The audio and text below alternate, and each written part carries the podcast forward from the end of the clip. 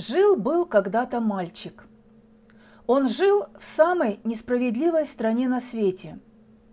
Ею правили существа, которых по всем человеческим меркам следовало признать выродками, чего, однако, не произошло. И был город, самый красивый город на свете, с огромной серой рекой, повисшей над своим глубоким дном, как огромное серое небо над ней самой.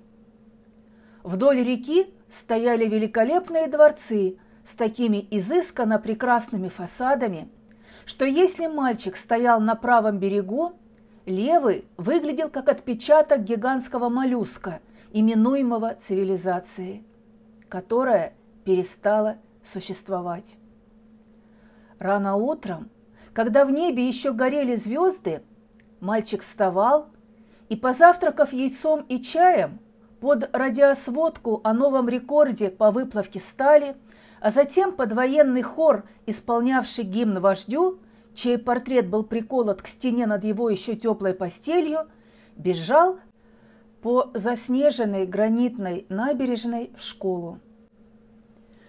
Широкая река лежала перед ним, белая и застывшая, как язык континента, скованный немотой. И большой мост аркой возвышался в темно-синем небе, как железное небо. Если у мальчика были две минуты в запасе, он скатывался на лед и проходил 20-30 шагов к середине. Все это время он думал о том, что делают рыбы под таким толстым льдом. Потом он останавливался, поворачивался на 180 градусов и бежал, сломя голову, до самых дверей школы. Он влетал в вестибюль, бросал пальто и шапку на крюк и несся по лестнице в свой класс. Это была большая комната с тремя рядами парт, портретом вождя на стене над стулом учительницы и картой двух полушарий, из которых только одно было законным. Мальчик садится на место, расстегивает портфель, кладет на парту тетрадь и ручку, поднимает лицо и приготавливается слушать ахинею. Это отрывок из написанного по-английски в 1976 году эссе Иосифа Александровича Бродского. Именно о нем этот выпуск. Здравствуйте! Ничего доброго и светлого, кроме родителей, семьи и мертвого великолепия Петербурга, не может отыскать поэт в своем детстве и отрочестве. Основания для этого, безусловно, были. Достаточно знать драматическую судьбу поэта. Я входил вместо дикого зверя в клетку. Выжигал свой срок и кликуху гвоздем в бараке – Жил у моря, играл в рулетку, обедал черт знает с кем во фраке. С высоты ледника я озирал полмира, трижды тонул, дважды бывал распорот, бросил страну, что меня вскормила. Из забывших меня можно составить город. Я слонялся в степях, помнящих вопли гунна, надевал на себя, что сызново входит в моду – сеял рожь, покрывал черной толью гумна и не пил только сухую воду. Я впустил в свои сны вороненый зрачок конвоя, жрал хлеб изгнания, не оставляя корок, позволял своим связкам все звуки, помимо воя. Перешел на шепот. Теперь мне сорок. Что сказать мне о жизни, что оказалась длинной – только с горем я чувствую солидарность. Но пока мне рот не забили глиной, из него раздаваться будет лишь благодарность. Это стихотворение было написано Бродским в 1980 году, в день своего сорокалетия. Он уже восемь лет жил на чужбине, был автором нескольких сборников стихов, получил мировое признание как поэт – Иосиф Александрович Бродский родился в Ленинграде 24 мая 1940 года. Через год началась война, потом блокада. Во время бомбежек мать уносила сына в укрытие в бельевой корзине. После войны семья жила в коммуналке, в полуторакомнатной квартире. Жизнь была трудной. Обстановка в стране была тяжелая. Люди жили в страхе. Юный Бродский сумел обособиться от царящей атмосферы, уйти в мир литературы. «Книги держали нас в своей абсолютной власти», – писал поэт позже. Диккенс был более реален, чем Сталин или Берия. Через много лет в Нобелевской речи Иосиф Александрович произнесет Независимо от того, является человек писателем или читателем, задача его состоит в том, чтобы прожить свою собственную, а не навязанную или предписанную извне, даже самым благородным образом выглядящую жизнь. Ибо она у каждого из нас только одна, и мы хорошо знаем, чем все это кончается.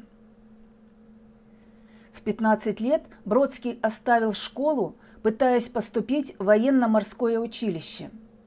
Не приняли по пятому пункту национальность. Пошел работать. Много занимался самообразованием, изучал английский и польский языки, увлекался английской, американской, польской поэзией, философией, мифологией, занимается переводами – в конце 50-х годов начал писать стихи. Много выступал публично, больше в студенческих аудиториях и с полным успехом. Одним из своих учителей Бродский считал Анатолия Наймана.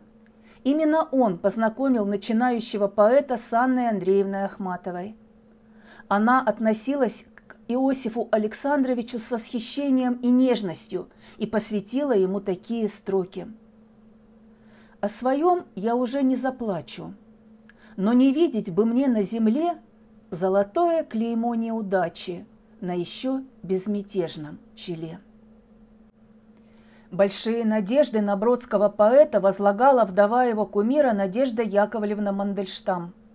Были все основания полагать, что их предсказания сбудутся – к 1960 году Бродский был уже хорошо известен и ценим и среди литературной молодежи, составляющей новую неофициальную литературу, и среди честных литературных профессионалов старшего поколения.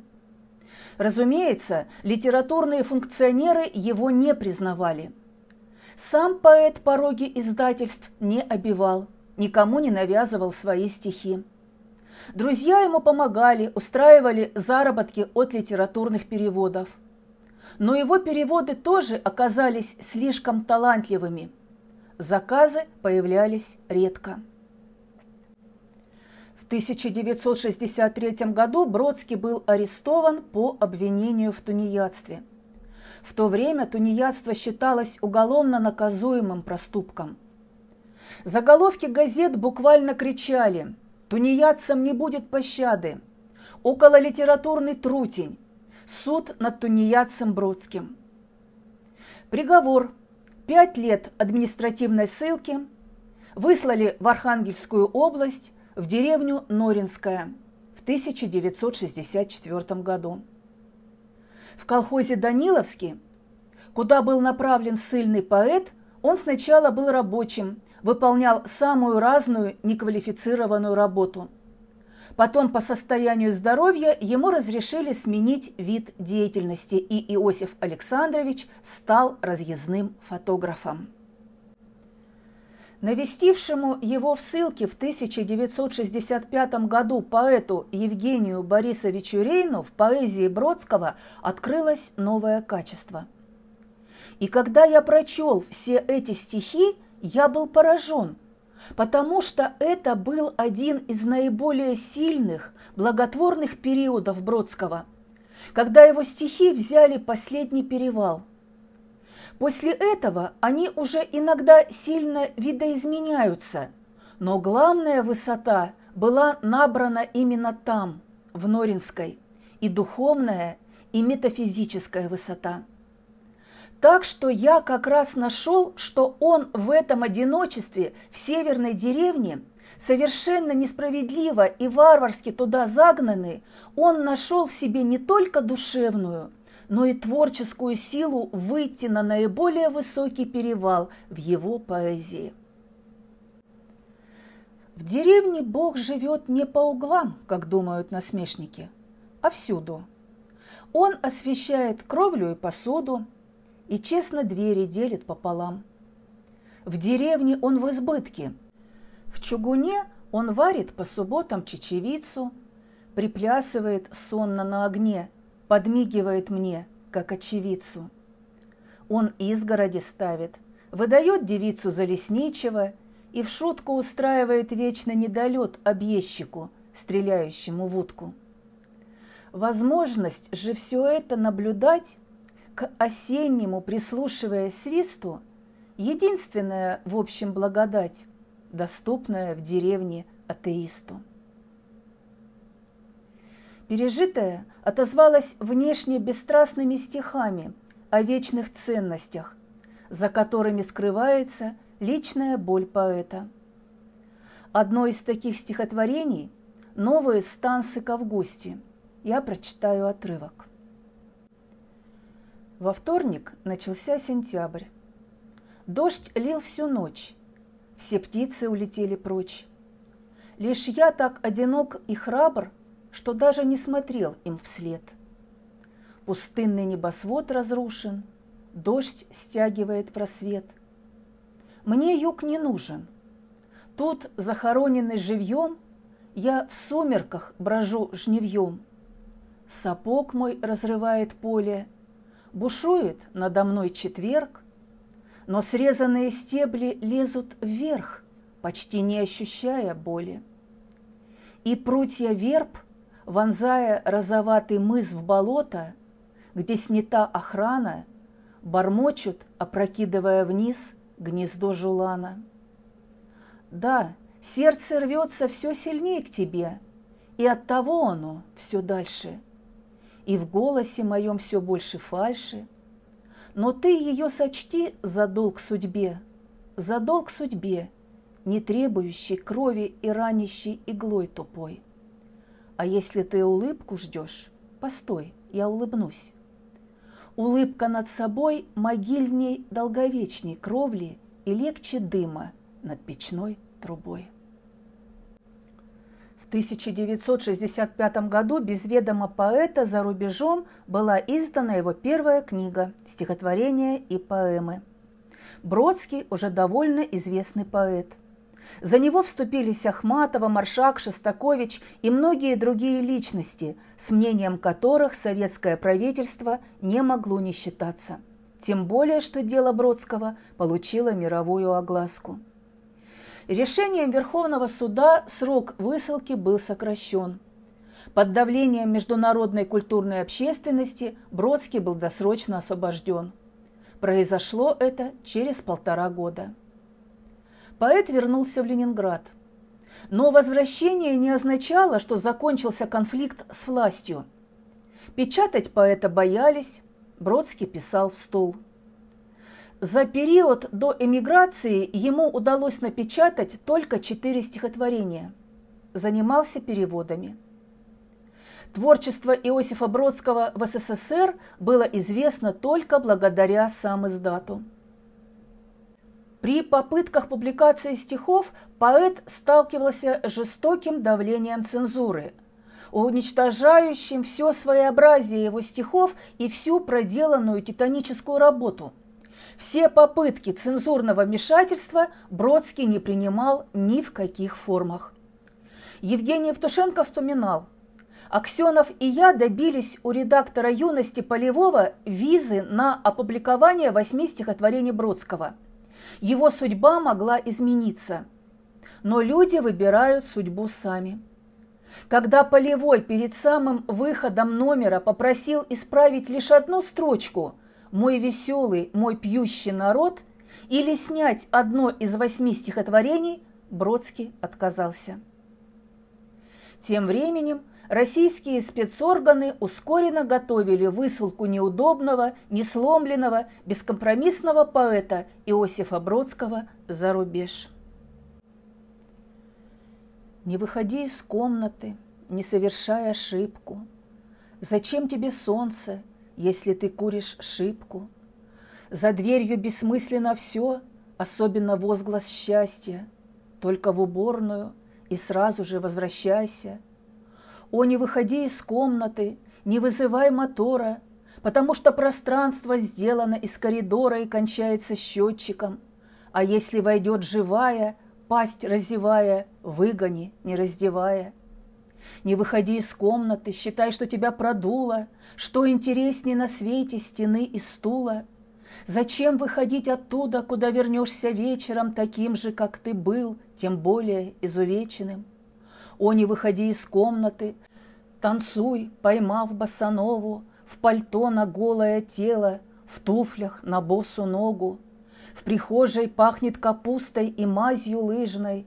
Ты написал много букв, еще одна будет лишней. Не выходи из комнаты, о, пускай только комната догадывается, как ты выглядишь. И вообще инкогнито эргосум, как заметила в форме в сердцах субстанция, не выходя из комнаты, на улице чай не Франция. Не будь дураком, будь тем, чем другие не были, не выходи из комнаты, то есть дай волю мебели, слейся лицом с обоями, запрись и забаррикадируйся шкафом от хроноса, космоса, эроса, расы, вируса. Рано утром 4 июня 1972 года, покидая страну, как казалось и оказалось навсегда, собираясь в аэропорт Пулково, Иосиф Бродский написал письмо генеральному секретарю КПСС Леониду Брежневу, в котором выразил надежду, что ему разрешат публиковаться в русских журналах и книгах. Уважаемый Леонид Ильич, Покидая Россию не по собственной воле, о чем вам может быть известно, я решаюсь обратиться к вам с просьбой, право на которую мне дает твердое сознание того, что все, что сделано мною за 15 лет литературной работы, служит и еще послужит только к славе русской культуры, ничему другому. Я хочу просить вас дать возможность сохранить мое существование, мое присутствие в литературном процессе, хотя бы в качестве переводчика, в том качестве, в котором я до сих пор и выступал. Смею думать, что работа моя была хорошей работой, и я мог бы и дальше приносить пользу. В конце концов, сто лет назад такое практиковалось.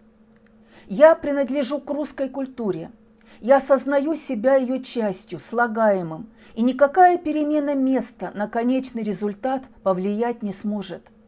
Язык – вещь более древняя и более неизбежная, чем государство.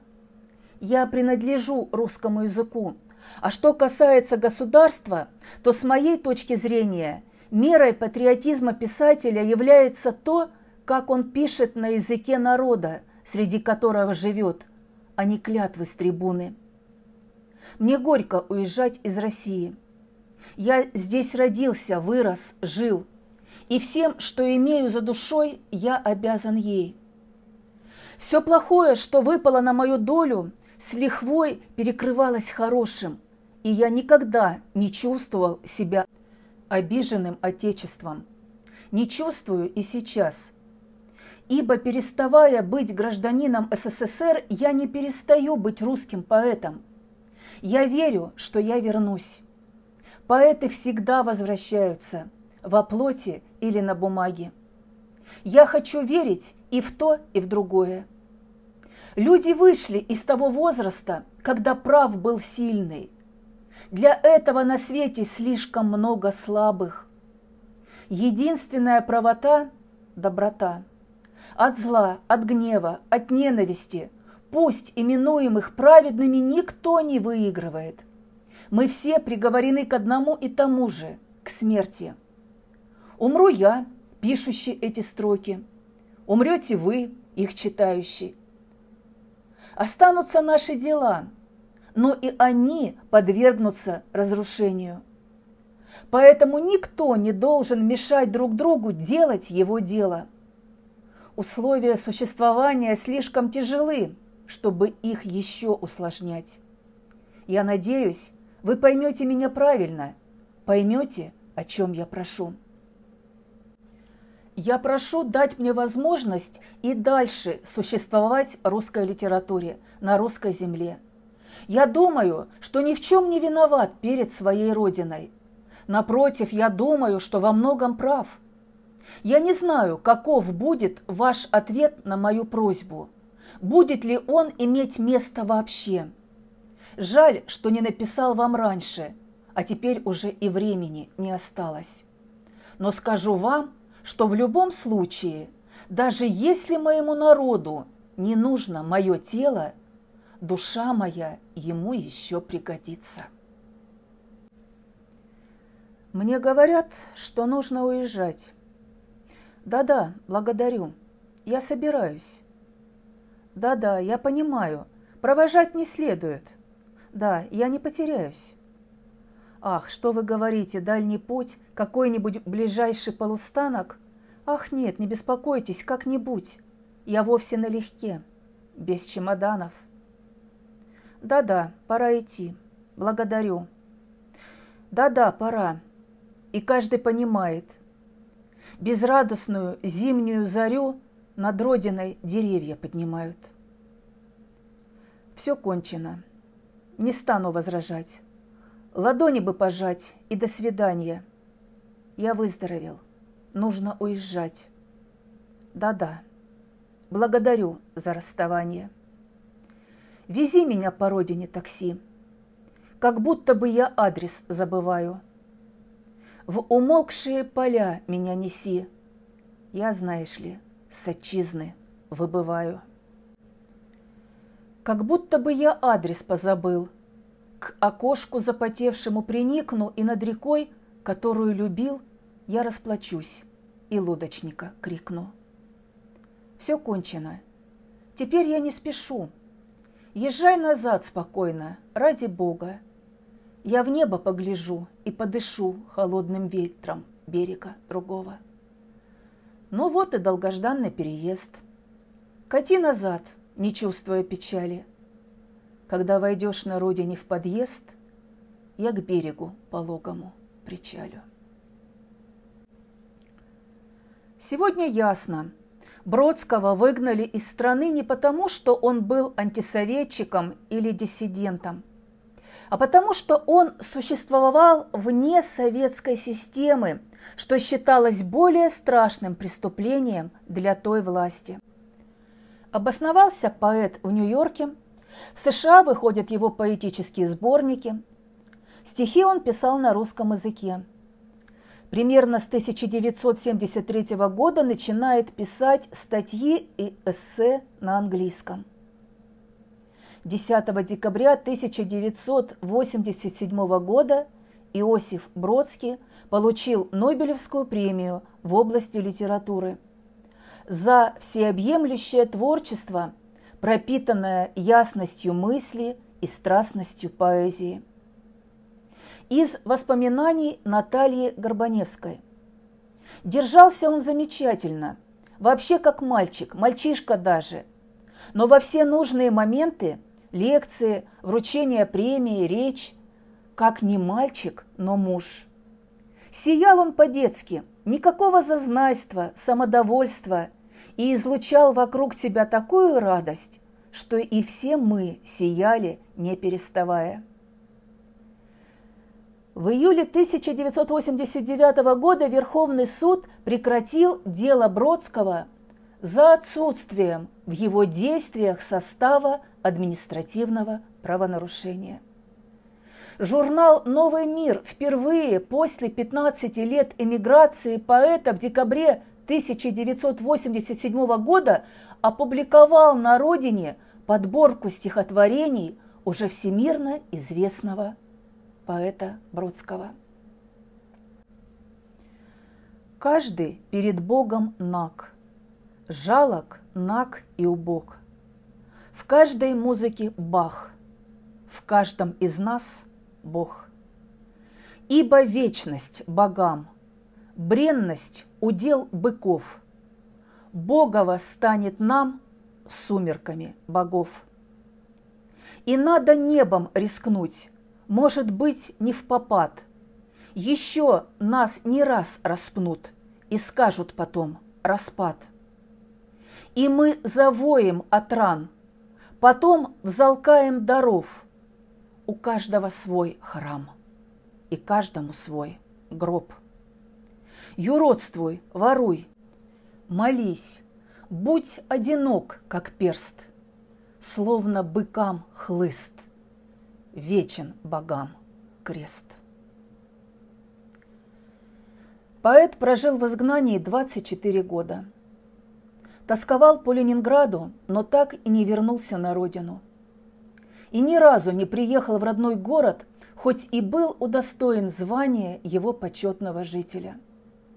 Однажды он сказал, «Это возвращение на родину до известной степени похоже на возвращение к прежней жене. При этом не важно, что стало с ней. Важно, что произошло с тобой. Иосиф Александрович Бродский умер во сне с 27 на 28 января 1996 года в Нью-Йорке. Он завещал похоронить себя не в любимом Ленинграде, а в земле Италии. Когда теряет равновесие твое сознание усталое – когда ступеньки этой лестницы уходят из-под ног, как палуба, когда плюет на человечество твое ночное одиночество, ты можешь размышлять о вечности и сомневаться в непорочности идей, гипотез, восприятия произведения искусства и, кстати, самого зачатия Мадонны, Сына Иисуса но лучше поклоняться данности с глубокими ее могилами, которые потом за давностью покажутся такими милыми. Да, лучше поклоняться данности с короткими ее дорогами, которые потом до странности покажутся тебе широкими, покажутся большими, пыльными, усеянными компромиссами, покажутся большими крыльями, покажутся большими птицами – да, лучше поклоняться данности с убогими ее мерилами, которые потом до крайности послужат для тебя перилами, хотя и не особо чистыми, удерживающими в равновесии твои хромающие истины на этой выщербленной лестнице. Иосиф Александрович Бродский – величайший поэт XX века – Этому человеку с непростой судьбой и необыкновенным дарованием удалось влюбить весь мир в свои стихи. Ахматова называла его стихи волшебными. Он пришел в поэзию в годы оттепели, но Бродскому была чужда громкая поэзия. Его не интересовали политика, стройки века, научно-техническая революция – в литературе он изначально занял позицию одиночества, отшельничества, изгнанничества. Я всегда твердил, что судьба – игра, что зачем нам рыба, раз есть икра, что готический стиль победит как школа, как способность торчать, избежав укола. Я сижу у окна, за окном осина, я любил немногих, однако сильно. Я считал, что лес – только часть полена, Что зачем вся дева, раз есть колено, Что, устав от поднятой веком пыли, Русский глаз отдохнет на эстонском шпиле. Я сижу у окна, я помыл посуду, Я был счастлив здесь и уже не буду. Я писал, что в лампочке ужас пола, Что любовь, как акт, лишена глагола, Что не знал Эвклид, что, сходя на конус, Вещь обретает не ноль, но хронос. Я сижу у окна, вспоминаю юность, улыбнусь порою, порой отплюнусь. Я сказал, что лист разрушает почку, И что семя, упавшее в дурную почву, не дает побега, Что лук с поляной есть пример рукоблудия в природе данной. Я сижу у окна, обхватив колени, В обществе собственной грузной тени. Моя песня была лишена мотива, Но зато ее хором не спеть, не диво, что в награду мне за такие речи своих ног никто не кладет на плечи. Я сижу у окна в темноте, как скорый море гремит за волнистой шторой. Гражданин второсортной эпохи, гордо признаю я товаром второго сорта свои лучшие мысли, и дням грядущим я дарю их как опыт борьбы с удушьем. Я сижу в темноте, и она не хуже в комнате, чем темнота снаружи. Отрывок из знаменитой речи Иосифа Бродского, которую он произнес в декабре 1988 года перед выпускниками Мичиганского университета. «Умейте прощать. Мир, в который мы вступили, не имеет хорошей репутации. Это не милое местечко, как вы вскоре обнаружите – и я сомневаюсь, что оно станет намного приятнее к тому времени, когда вы его покинете. Однако это единственный мир, имеющийся в наличии. Альтернативы не существует. А если бы она и существовала, то нет гарантии, что она была бы намного лучше этой. Поэтому старайтесь не обращать внимания на тех, кто попытается сделать вашу жизнь несчастной. Таких будет много, как в официальной должности, так и самоназначенных. То, что делают ваши неприятели, приобретает свое значение или важность от того, как вы на это реагируете. Поэтому промчитесь сквозь или мимо них, как если бы они были желтым, а не красным светом. Так вы избавите клетки вашего мозга от бесполезного возбуждения. Переживи всех, переживи вновь, словно они снег, пляшущий снег снов.